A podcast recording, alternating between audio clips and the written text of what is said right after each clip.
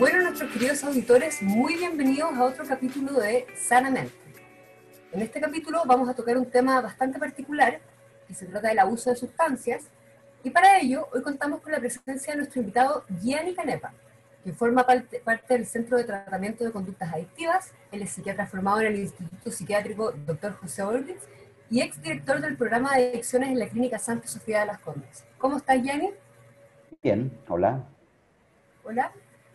Bueno, primero me gustaría preguntarte, como para introducirnos un poco más en el tema del abuso de sustancias, ¿dónde está el límite entre un, entre, entre un consumo problemático por parte del usuario y un consumo controlado? Ok, estamos hablando de alcohol, ¿cierto? Estamos hablando de la sustancia en general. Primero, ¿dónde está el límite? Que pasa que eh, a ver, está buena la pregunta porque justamente em, frente al tema de las adicciones, a mí me gusta mucho el concepto de consumo problemático, más que como adicción o alcoholismo o drogadicción, porque hay como toda una gama de grises entre alguien que no tiene ningún problema con los consumos y alguien que está con muy graves problemas. Pero el, el concepto de consumo problemático es más amplio y justamente eh, da cuenta de alguien que a propósito de su forma de consumir sustancias tiene problemas. Tiene problemas, lo más típicos con su familia, pero también pueden ser problemas académicos, problemas laborales, problemas legales, problemas de salud física. Em, ahora, la, la, diferencia entre esas dos cosas, la mayoría de las veces, salvo vulnerabilidades muy especiales, por ejemplo, hay personas que se toman un par de tragos y se vuelven como locas, porque tienen ciertas características, eso se llama embriaguez patológica, digamos. Entonces, claro, esa persona tendría un consumo problemático cada vez que toma contacto con el alcohol. O hay gente que fuma marihuana y le da la pálida, así tiene un trastorno de pánico en el fondo, gatillado por marihuana, entonces sería un consumo problemático cada vez que toma contacto con la sustancia. Pero salvo excepciones como aquella, la diferencia está dada por la capacidad de control si alguien tiene o no tiene control sobre la ingesta de sustancia es lo que marca la diferencia muchas veces. Entonces, alguien que dice, ya me voy a ir a tomar un par de cerveza después de la pega, y termina tomándose ocho tragos y llega a las 3 de la mañana en malas condiciones a su casa, claramente tiene un problema, porque, porque, porque pierde el control, porque hay un momento donde el consumo se automatiza. Versus el otro concepto, que también es un concepto que yo uso mucho, que es el consumo controlado. En el fondo, eh, controlado porque la persona se controla. Por eso que se llama así justamente, porque enfatiza que lo que hay es control. O sea, la persona dice, ya me voy a tomar un trago, me voy a tomar otro, ya no voy a tomar más, y le resulta. Entonces, eh, ahora, que alguien tenga o no tenga control eh, depende de múltiples variables, ¿ah? desde variables genéticas, hay personas que tienen como genéticas compatibles favorables a un descontrol con el alcohol o con otra sustancia, así llamadas como personalidades adictivas, pero también eh, tiene que ver con hábitos, como hay personas que tienen mal, malas como aprendizajes de la relación con la sustancia, y entonces desarrollan un descontrol a propósito de tal vez nunca haber tratado de controlarla en primer lugar. Perfecto. ¿Tú crees que una persona con personalidad adictiva, eh, seguimos hablando en general, no con sustancias en particular, puede volver a tener un consumo moderado de esa sustancia con la que tuvo una relación problemática? Es muy poco probable. No es, nosotros, los, digamos, personas de salud mental que trabajamos en adicciones, psiquiatros, psicólogos, en general recomendamos que no lo intenten. Y en este sentido, bueno, de la mano un poco con la, con la personalidad adictiva, ¿qué tanto influye el entorno a que una persona potencialmente en el futuro pueda convertirse en una persona? En el fondo, este uso de sustancias es como el, camino rápido en el fondo, para salir de algún lugar o para llegar a otro. ¿Qué, qué tipo de condiciones en el entorno pueden hacer que un niño termine eh, con un comportamiento de abuso de sustancias?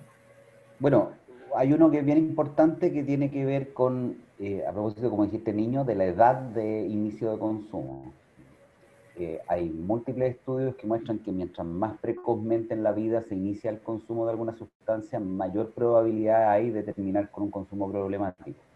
Por eso que en general se recomienda que la gente no, no debute en alcohol y marihuana en nuestro medio son las típicas sustancias que los adolescentes abusan.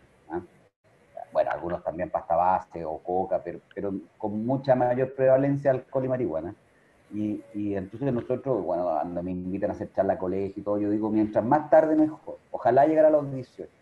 Pero si me dicen 17, bueno, 17 mejor que 16, 16 mejor que 15, pero los chicos están empezando ahora a los 13, a los 14. Y eso, en el fondo, ese consumo se produce en un cerebro que está en formación, todavía en desarrollo, ¿no? Y por otro lado, en una personalidad que también está en desarrollo. Entonces, eh, cuando un chico empieza a fumar marihuana, por ejemplo, o empieza a tomar con frecuencia a los 14 o 15 años, eh, es tanto su cerebro como su personalidad se acostumbran a la presencia de esa sustancia. Entonces la probabilidad de que después genere algún grado de dependencia es mucho más alta. ¿Dependencia tanto física como emocional? Así es.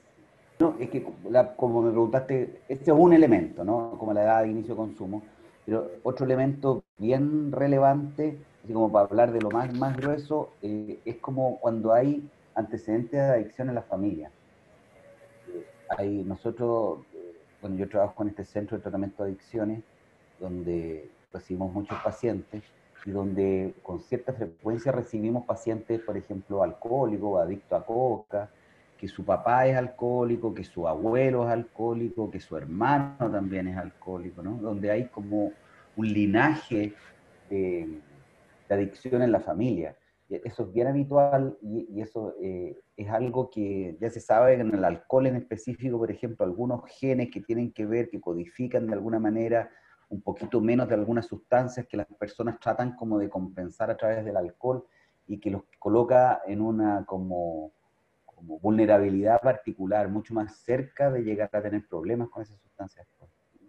Eso, eso es, bien, es bien así. Entonces, en el fondo, cuando yo, funciona para los dos lados. Por ejemplo, cuando tengo pacientes rehabilitados que están bien y que tienen hijos que van llegando de adolescentes, le digo, ojo con tu hijo, porque si tú tuviste una adicción, tu hijo tiene ciertas probabilidades mayores que la población general también de tener ese problema. Y al revés, si alguien está tomando en exceso, por ejemplo, o está fumando mucha marihuana, y su papá es alcohólico, le digo, ojo, o sea, tú no, no eres a este respecto eh, completamente normal. Tienes aquí una vulnerabilidad de la cual tienes que cuidar. Tiene que ver entonces tanto con los genes como con el sistema de recompensa en el fondo. Sí. En esta línea, de hecho, el Ministerio Público sacó hace poco que una de cada diez personas en Chile tiene un consumo problemático de alcohol y siendo lo más afectados los jóvenes entre 15 y 24 años, en la línea con lo que tú decías. Y también que Chile es el tercer país del mundo que lidera el consumo de marihuana y el país con mayor índice en Latinoamérica, y el 62% de los nuevos consumidores oscilan entre los 12 y los 25 años. Entonces, con respecto a esto, ¿qué tipo de secuelas, tanto físicas como sociales, puede tener un niño de 14, 16, eh, cualquier adolescente con su cerebro aún en formación que empieza a consumir esta sustancia? ¿Cómo se va a reflejar eso después? ¿Cuál va a ser el daño? Bien. sí, efectivamente nosotros somos como bien campeones mundiales del tema de alcohol y de marihuana. Son los temas más relevantes que tenemos. Eh, básicamente porque lo tenemos, tenemos un problema cultural, lo tenemos como muy normalizado, ¿no? Es como que eh, a los 15 años eh, va a una fiesta y todos los cabros toman o llevan, o llevan trago, o llevan pisco, o llevan marihuana, y, y hay una percepción de daño muy baja, como que oye, pero eso te va a hacer mal. No, si no hace mal, o la marihuana es una planta natural que no hace daño. Entonces, ese, ese lenguaje y esa cultura nos ha colocado en una, una, posición bien especial, digamos, como de mucho riesgo, efectivamente. Em, ¿Y cuál es la otra parte de la pregunta? Perdona. ¿Y cuáles son las consecuencias o secuelas, tanto físicas como sociales, con un consumo temprano? La, consecuencia física, eh, lo principal es como lo que decía al principio, como una posibilidad o potencialidad mucho mayor de terminar generando una dependencia a esta sustancia, o sea, terminar con un consumo problemático, con la pérdida del control, justamente que hablábamos al principio. Eh, o sea, terminar siendo adicto, en buenas palabras, ¿no? Eh, y eso significa algo que es bastante fome, o sea, no solo por, el daño propio de la adicción, sino que incluso después cuando se logran salir de esa adicción, significa que nunca más en la vida van a poder hacer uso de esa sustancia. Entonces yo le digo a veces, eh, como que mataste la gallina en los huevos de oro, ¿te fijas? Porque si te gusta tomarte una cerveza con los amigos, o tomarte una copa de vino con, con el asado, pero te lo tomaste todo en tu adolescencia y generaste un consumo problemático más o menos severo, vas a tener que vivir el resto de tu vida en abstinencia, lo cual es harto fome, encuentro yo. Entonces, es por eso también que es importante aprender a hacerlo bien desde el principio, ¿no? Eso en cuanto al daño como más físico. Ahora, claro, bueno, en grandes consumidores puede haber daño neuronal, etcétera, pero en general el, el, principal daño que uno ve en gente joven eh, es caer en consumo problemático. Y el daño social, bueno, ese, ese bien marcado que eh, produce ausentismo eh, escolar o académico, fracaso académico, problemas con la familia, problemas entre pares, porque algunos de los chicos que toman exceso se ponen violentos, chocan autos, se dan vueltas, se agarran a combo. O sea, hay una serie de externalidades negativas que empieza a generar. ¿Qué opinas tú, o qué has visto, que sea un poco más atingente a la realidad que, está pasando hoy, en cuanto al abuso de fármacos? Y con esto me refiero a tanto eh, eh, Concerta, clonazepam, clotiazepam, fluoxetina, eh, ansiolítico. ¿Qué, ¿Qué opinas sobre eso? ¿Dónde está también el rol de los papás que de repente también automedican, entre comillas, a los niños? Eh, ¿cómo, ves que está todo ese escenario hoy en día en Chile? Estamos bastante mal también. La, verdad es que, bueno, yo por eso que cuando me invitan a este tipo de actividades, entrevistas, programas, podcasts, eh, eh, siempre que pueda digo que sí, porque creo que falta mucha culturización respecto de los temas de consumo en Chile. De verdad que tenemos un problema gigante, gigante. Y, y, la sensación ambiental no es como de que fuera tan grave, no es como que estuviéramos tan mal, y estamos muy mal. Eh, y en los fármacos, eh, eso es bastante más reciente, te diría yo, llevo 20 años trabajando en adicciones, y, y en los últimos años he visto un repunte de eh, autoadministración de medicamentos eh, que los chicos de repente compran, me han contado en ferias libres, o sea, hay como todo un tráfico también. Bueno, y en las casas a veces hay también, pues entonces, eh, por ejemplo, he tenido pacientes que se toman benzodiazepina, que son estos ansiolíticos como el rabotril, por ejemplo. Entonces toman trago y toman rabotril para quedar más, más en el fondo, más dado vuelta, más, más afectados de su conciencia. Eh, y bueno, ahí hay, hay riesgo importante porque esos medicamentos no son todos iguales, pues no es lo mismo con tomar, como decís tú, un Concerta, que un Rabotril, o que hay, hay, algunos medicamentos que tienen efectos distintos y tienen toxicidades distintas, y las mezclas con alcohol u otras drogas también son peligrosas. Entonces, eh, eh, de repente, o sea, pasa mucho, los colegas que trabajan en los servicios de urgencia reciben todos los fines de semana adolescentes, jóvenes, que vienen intoxicados con mezclas de cosas, ¿no? De repente toman un medicamento, otro, una pastilla de éxtasis, o sea, hacen unas mezclas insólitas que de repente son bastante explosivas. ¿Cómo ves tú el daño neurológico que juega con los neurotransmisores en el fondo, que generan estos fármacos autoadministrados versus eh, el alcohol y la marihuana, por ejemplo? Eh, bueno, es que pasa que todas estas son sustancias psicotrópicas, digamos. Una sustancia psicotrópica es una sustancia que actúa en el cerebro. Eh, todas las drogas psiquiátricas son sustancias psicotrópicas y asimismo el alcohol, la marihuana, la coca, eh, la anfetamina, el ácido, el peyote. Ahora, el punto es que dónde actúa, cada, cada sustancia es distinta. El efecto que produce y básicamente dependiendo del mecanismo de acción, o sea, sobre qué neurotransmisor actúa. Algunas son más adictivas que otras. ¿ah? Por ejemplo, yo siempre digo que la sustancia más adictiva que nosotros tenemos en nuestro medio es la coca y la pasta base, digamos.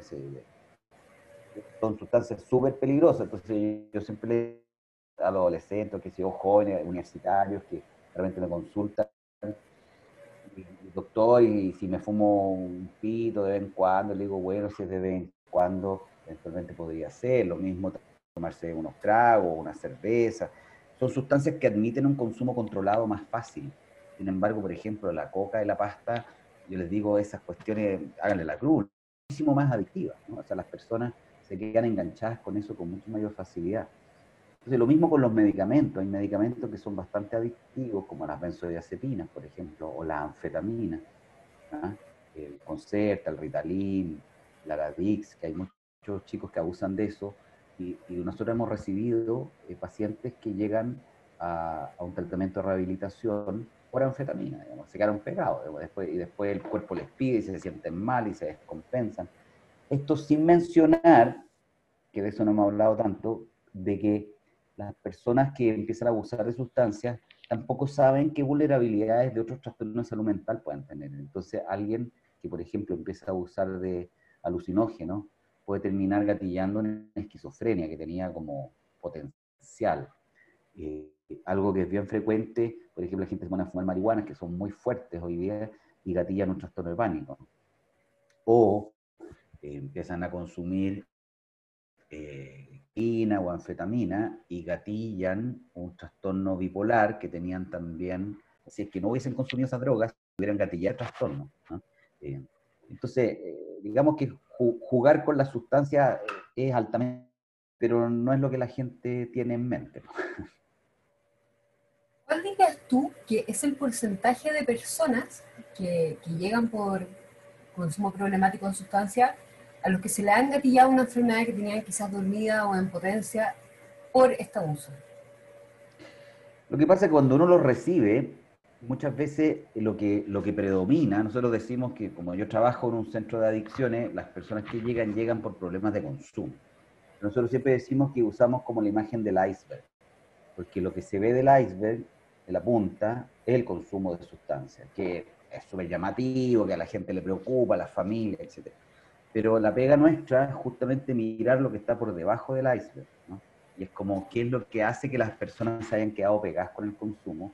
Muchas veces hay trastornos de salud mental descompensados, depresiones, bipolaridades, déficit atencional, trastornos de pánico, eh, eh, trastorno obsesivo compulsivo, algún cuadro psicótico.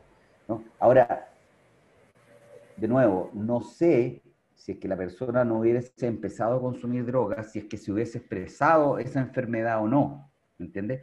Yo, yo lo que te podría decir que los pacientes que yo recibo, algo así como al menos el 75% tiene algún otro trastorno salud mental involucrado, que a veces no es evidente, lo, lo que se ve es el tema de consumo, pero uno los ayuda a dejar de consumir y puede empezar a mirar eso que estaba por debajo. O sea, es muy frecuente la asociación. Ahora, si es el huevo o la gallina, es difícil saberlo, ¿no? Pero tú dirías entonces que son más las personas que empiezan con un abuso problemático de sustancias debido a que eh, con anterioridad están presentando algún tipo de desequilibrio mental. Se puede, es que se pueden ver las dos cosas. Alguien que está pasándolo muy mal, por ejemplo, está con una depresión, y cada vez que se toma un trago, o se fuma un pito, se alivia porque tiene un efecto ansiolítico. Y al día siguiente se siente más mal, porque está con la caña o porque está con, la resaca de, lo que consumió el día anterior. Entonces, ese mismo día en la tarde, lo que más le da dar ganas es de consumir de nuevo para volver a dejar de sentirse mal. Y eso es un círculo vicioso que no para más. En ese caso, partió porque estaba deprimido. Pero en otros casos, puede que haya empezado a consumir porque, por, porque está en una fiesta, por la presión del grupo, por los amigos, por el contexto, y que el consumo le gatille algún cuadro de salud mental que tenía potencial, que a la vez también gatilla como un círculo vicioso. Por eso que te digo, puede ser el huevo o la gallina, puede ser que síntomas propios de un trastorno de salud mental lo lleven a abusar del consumo, pero también puede ser que el abuso de consumo por, por carrete, por, por pasarlo bien, termine gatillando un cuadro de salud mental que después lo deje pegado. ¿Se entiende? Funciona para los dos lados. Un poco en la misma línea, pero sin, sin querer ser redundante, ¿por qué crees que somos tan líderes? ¿Crees que todos parten entre por factor deprimido, carrete? ¿Crees que hay una tendencia a normalizarlo a nivel nacional? Eh, un consumo más programático. ¿Por qué crees que somos tan líderes en el abuso de sustancias? Ahí hay distintas teorías, yo no sé cuál será la, verdad, ¿no? Porque yo creo que tenemos un tema cultural, que este tipo de programa o de conversación podría ir ayudando a tomarle el peso de que el tema del consumo de sustancias eh, no es tan ligero, no, es tan inocuo, que produce graves problemas. Eh, tengo la sensación de que tal vez eso es lo principal. Eh, como, como, como, una forma de relacionarse con la sustancia propia de, de los chilenos. Ahora, igual uno va a otros países, también son súper buenos para carretear o para tomar o para no, es privilegio de los chilenos, pero algo pasa que aquí siempre estamos como eh, en los primeros, estamos en el podio siempre, de, los países con más eh, consumo, con más problemas de este tipo. Eh, hay otras hipótesis que dicen, por ejemplo, Chile también es campeón mundial de incidencia de depresión. y entonces ahí podría haber una asociación también. ¿Te fijas? Como que justamente hay mucha gente deprimida que empieza a abusar del alcohol, que podría haber una asociación por ese lado. Eh, y no se sabe por qué tenemos, eh, somos campeones mundiales de la depresión. Tal vez por un tema racial, tal, vez porque, no sé, porque la gente que se vino al fin del mundo, los migrantes que se vinieron al fin del mundo, no era cualquiera. Eh, no sé, hay, hay, razones que, se pierden en la historia de, cómo se conformó también el, el, cóctel genético que tenemos en este país, digamos. Pero, pero sí tenemos, en el fondo Chile es un país como con problemas importantes de salud mental, eh, pero que la inversión en salud mental o en atención de salud mental es muy baja. La salud mental pública, por decir así, bueno, como toda la salud pública, es bastante deficitaria, de difícil acceso, de, que no están todos los medicamentos disponibles, de hacer psicoterapia en el sistema público no es tan fácil, mucha rotación de personal, eh, en Y, la salud privada, la salud mental privada, en Chile las ISAPRES prácticamente no cubren la salud mental, entonces tampoco la gente, por ejemplo en el centro nuestro, cuando alguien se quiere tratar de adicciones, que en general son tratamientos caros porque requieren muchas prestaciones al mes por muchos meses seguidos, las ISAPRES no cubren casi nada, o sea, la gente lo paga de su bolsillo. Y eso también tal vez es parte de por qué estamos con tantos problemas en Chile, porque, porque la salud mental no es muy buena. ¿Cómo has visto el escenario ahora en la pandemia? ¿Ha llegado más gente o ha habido un incremento importante en algún tipo de remedio que también sea psicotrópico? O sea, han pasado dos cosas. con la pandemia se han disparado los trastornos ansiosos, ¿no? entre el miedo de la enfermedad, el miedo a la muerte, la pérdida de los trabajos, la incertidumbre económica, mucha ansiedad. De, hecho, hay un medicamento que está de moda como ansiolítico que es el RICE, que es compuesto del clotiazepam. El RICE se agotó en Chile por para la pandemia. Eh, porque todo el mundo estaba muy ansioso y tomando esa cuestión. Te fijas, ahora, no necesariamente abusando, pero sí dando cuenta de que lo estaban pasando muy mal. Eh, y el otro ansiolítico preferido de los chilenos es el alcohol. Y, bueno, uno veía las estadísticas de, no sé, pues de los restaurantes así para abajo, todos quebrados, de, de, los hoteles. Los únicos que, ganaron más plata durante la pandemia fueron las botillerías, porque el consumo de alcohol se disparó. Eh, y eso se ha ido notando ahora. Estamos nosotros con una llegada de pacientes nuevos súper intensa, porque mucha gente que siempre estuvo como al filo, abusando del alcohol, un poquito más, un poquito menos, con la pandemia se disparó y ahora está con un problema más severo de alcohol. Eh, han llegado muchos casos así. Perfecto, me hace bastante sentido, de hecho.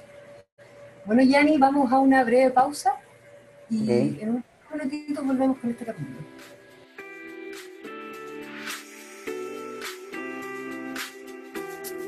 Bueno, ya estamos de vuelta con este capítulo de Sanamente. Tenemos como invitado a Gianni Canepa. Eh, Gianni, nosotros antes de la pausa estábamos conversando eh, acerca del aumento de la afluencia que ha traído la pandemia hacia el centro en el que tú trabajas. Y yo quería saber cómo se trata o cómo lo hacen ustedes para tratar un consumo problemático de sustancias en un paciente. Depende, depende de mm, qué sustancia y cuán problemático, es la verdad.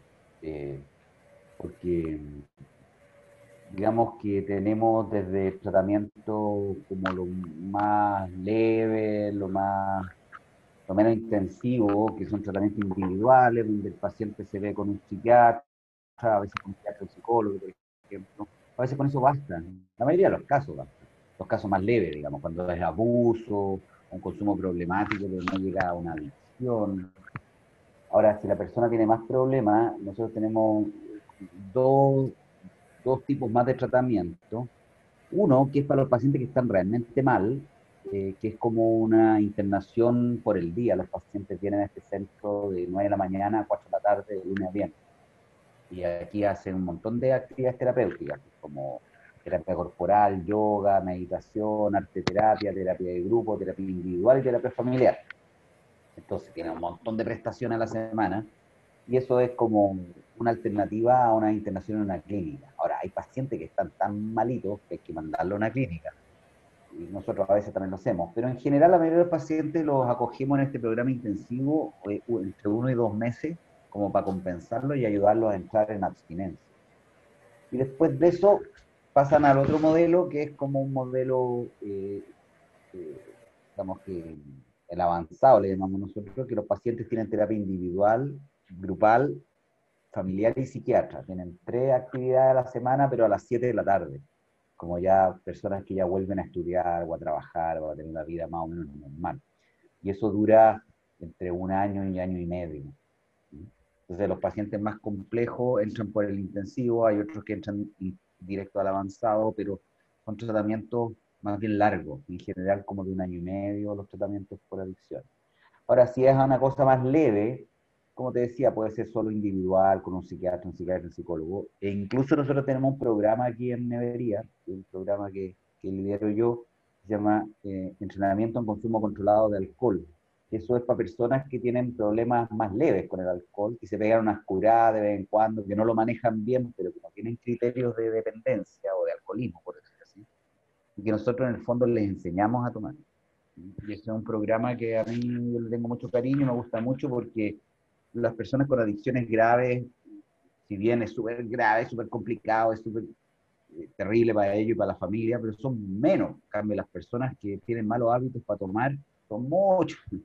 Y entonces ahí uno puede, además, es una labor preventiva, porque si alguien que tiene malos hábitos de, de relacionarse con el alcohol aprende a tomar de una forma razonable, estamos previniendo que en 5 o 10 años más termine con un alcoholismo. Entonces, como te fijas, es una gama amplia de, posibilidades terapéuticas las que ofrecemos. Perfecto. Y en cuanto al tema del alcohol que tú tocaste, eh, voy a hacer otra vez la pregunta de la línea divisoria. ¿Cuándo el paciente está con un consumo problemático? Eh, depende de la periodicidad, del nivel de estragos que tenga, del nivel de dependencia. Puede ser una combinación de todas las anteriores.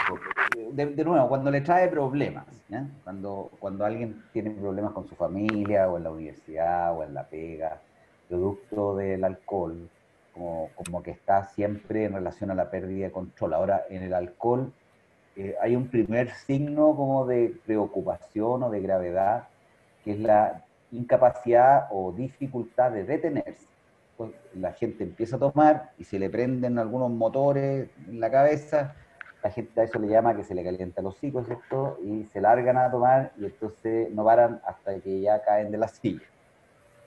Eso es un signo inicial de preocupación y ese tipo de pacientes deberían consultar y muchos de ellos los, terminamos conduciendo a este programa de entrenamiento en consumo controlado, como a aprender a... Ese entrenamiento parte por un periodo de dos o tres meses de no tomar nada, para después como retomar el consumo, pero cuidadosamente. Ahora, eh, si eso sigue avanzando, si eso es muy marcado, porque hay gente que tiene incapacidad de detenerse de vez en cuando. O sea, en general se manejan bien y de vez en cuando se mandan el condor. E, Eso está pintado por un, por un entrenamiento en consumo controlado. Hay otras personas que si no toman medidas a tiempo, llega un momento en que prácticamente cada vez que toman contacto con el alcohol terminan en malas condiciones eso ya eh, da para un tratamiento un poquito más intensivo porque ya es un grado de problema mayor. Y el grado más avanzado de problema con el alcohol es la incapacidad de abstenerse. Son esas personas que ya han estado tantos años con un consumo activo y cotidiano de alcohol, que si les falta el alcohol, se sienten mal, por eso se llama síndrome de abstinencia o síndrome de privación. Les tirita la mano, tienen malestar, les duele la guata, se sienten pésimo y se toman un trago y se le quita el malestar. Ese tipo de grado avanzado de alcoholismo ya no toman por gusto, sino que toman para dejar de sentirse mal. ¿Mm? Esa es la progresión. Ahora, para llegar a eso se necesitan más de 7, 8 años de alcoholismo activo. la idea es que ojalá mucho antes de eso la gente tome alguna medida de cuidado.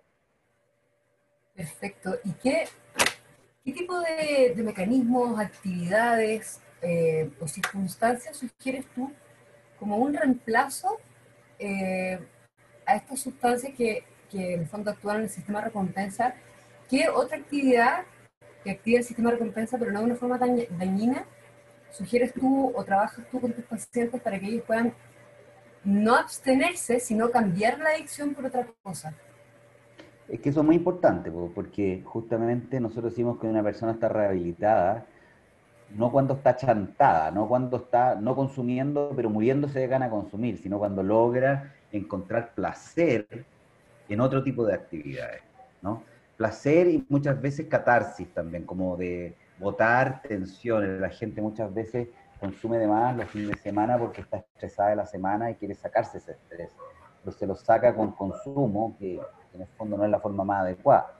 Entonces ahí lo principal, lo que nosotros le insistimos mucho y por eso que tenemos eh, terapia corporal involucrada en nuestro tratamiento intensivo, es a través del cuerpo, básicamente el deporte, muy importante. Nosotros a pacientes los estimulamos y los ayudamos, les insistimos que busquen alguna forma de acercarse al deporte, que puede ser caminata, bicicleta, puede ser cosas simples, digamos.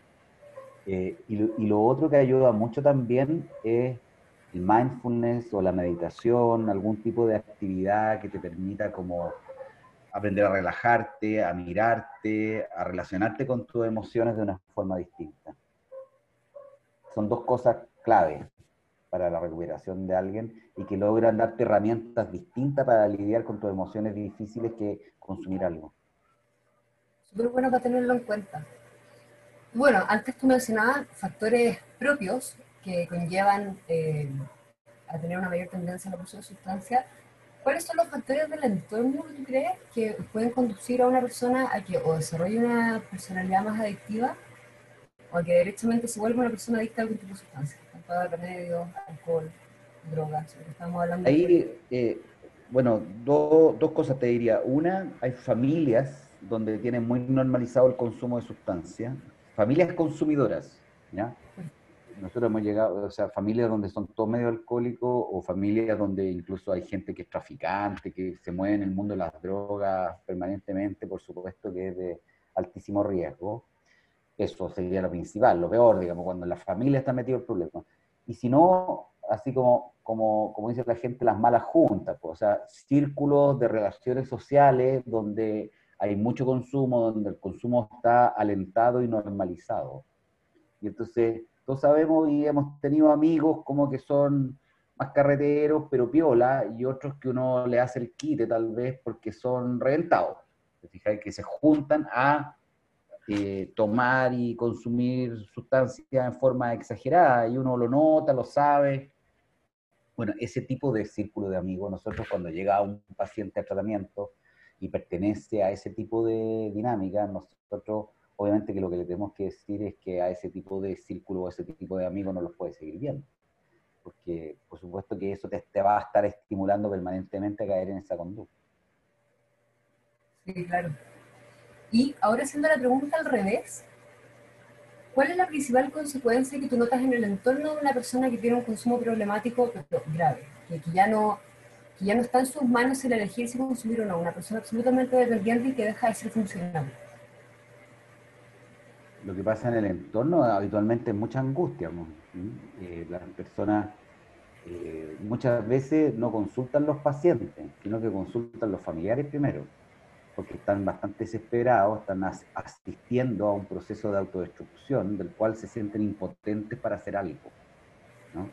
Eso es bien habitual. Entonces lo que uno habitualmente les recomienda es que se organicen y que vayan en grupo a hablar con el paciente de forma tal, los gringos a eso le llaman intervention, hay hasta un documental por ahí dando vuelta en internet de cómo se hace una intervention. Eh, pero hablar con, en grupo con el paciente y manifestarle la preocupación de todo el entorno, a veces es lo que gatilla el deseo de esa persona de consultar. muchas veces llegan familiares o amigos de pacientes, uno les explica, los organiza para que hablen con el paciente y solo en un segundo momento aparece la persona que tiene el problema. Eh, porque las personas, o sea, los familiares muchas veces se sienten muy desesperados y muy impotentes, no saben cómo entrarle al problema. Eso es bien habitual. ¿Qué opinas de los familiares que llevan en contra de su voluntad a una persona que tiene un abuso problemático? Porque dicen por ahí que una persona no se puede rehabilitar si ella misma no quiere. Eso es verdad. Una persona no se puede rehabilitar si no quiere. Eh, ahora, eh, lo que sí que hay como un campo intermedio que se llaman intervenciones motivacionales. Por ejemplo, lo que te acabo de decir de la intervention es una intervención motivacional. como si toda tu familia viene a hablar contigo y te dice, oye, ¿sabéis que Sofía, te vemos que estáis mal? Igual eso tiene un impacto y tal vez sí quieres estar mejor, ¿se entiende? Entonces, lo mismo a veces cuando eh, llega un paciente con, poco, con poca motivación al cambio, a la consulta de uno, lo que uno trata es como de seducirlo, de entusiasmarlo, de mostrarle las bondades que podría tener hacer un tratamiento. Por otro lado, mostrarle, junto con la familia, todo lo, lo malo que le está pasando a propósito de su estilo de vida de consumo. Y a veces los pacientes, a veces, yo he estado con pacientes a veces meses viéndolo, de cuando en vez los pacientes siguen recayendo y siguen consumiendo, hasta que de repente hay algo que pasa que hacen el clic y te dicen, ya, ahora sí estoy dispuesto a hacer un tratamiento que involucre parar de consumir, ¿no?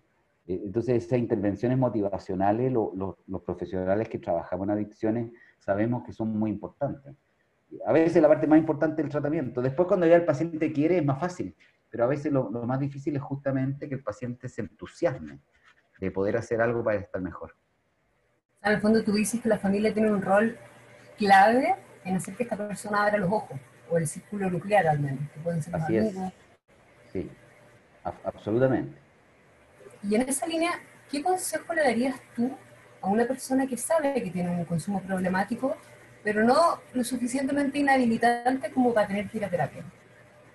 Lo que pasa es que yo parto como al revés, yo creo que a todo el mundo no hace bien ir a terapia. Tener un espacio para mirarse, para conversar, para, reflexionar, para, hablar en voz alta y escucharse, siempre hace bien, aunque no tenga ningún consumo problemático de sustancias. Entonces, eh, pienso que si alguien tiene dudas respecto de si su forma de aproximarse a la sustancia es correcta o no. Porque muchas veces lo que pasa es que la gente no es adicta del todo adicta, sino que es gente que, la mayoría de los casos, que vive con mucha ansiedad y no tiene buenas técnicas de manejo de la ansiedad, y entonces trata de sacarse la ansiedad a través de consumir alguna sustancia. O de incurrir en algún, no hemos hablado de las adicciones conductuales, pero a veces no son sustancias, son conductas, como jugar en el casino, o los videojuegos online, o las compras, eh, la sexualidad, la adicción al sexo existe, ¿te fijas? Entonces hay muchas otras maneras donde la gente se queda pegada en algo, en el fondo, ¿te fijas? Entonces, si las personas tienen la sensación de que están un poco pegadas en algo, yo igual eh, recomendaría que consulten y que chequen. A veces, eh, yo veo pacientes una vez y en una sesión se resuelve el problema, ¿te fijas? Porque en realidad no era un problema tan grave, pero la persona se alivia o se orienta de cuán grave es lo que le está pasando o qué alternativas tiene eh, para resolverlo de otra manera. Entonces, ante la duda, yo creo mejor consultar. ¿Y en cuál de las dos tú ves eh, una mayor llegada de pacientes a tu consulta, por ejemplo, en, eh, en conducta, o sea, en, en estas adicciones más bien conductuales o en sustancias? ¿Qué es no, más grave? Sustancias, sustancias mucho más comunes, mucho más frecuentes. Llegan también conductuales, pero mucho menos. A mí, lejos, lejos, lejos, lo que más me llega son pero es obvio, porque es la prevalencia en Chile, es por alcohol. Esa es la principal consulta que tenemos aquí en Nevería. ¿Crees que el alcohol es de las drogas más accesibles, más dañinas? Es que el alcohol es raquete peligroso, porque es una droga que en abuso eh, es muy tóxica.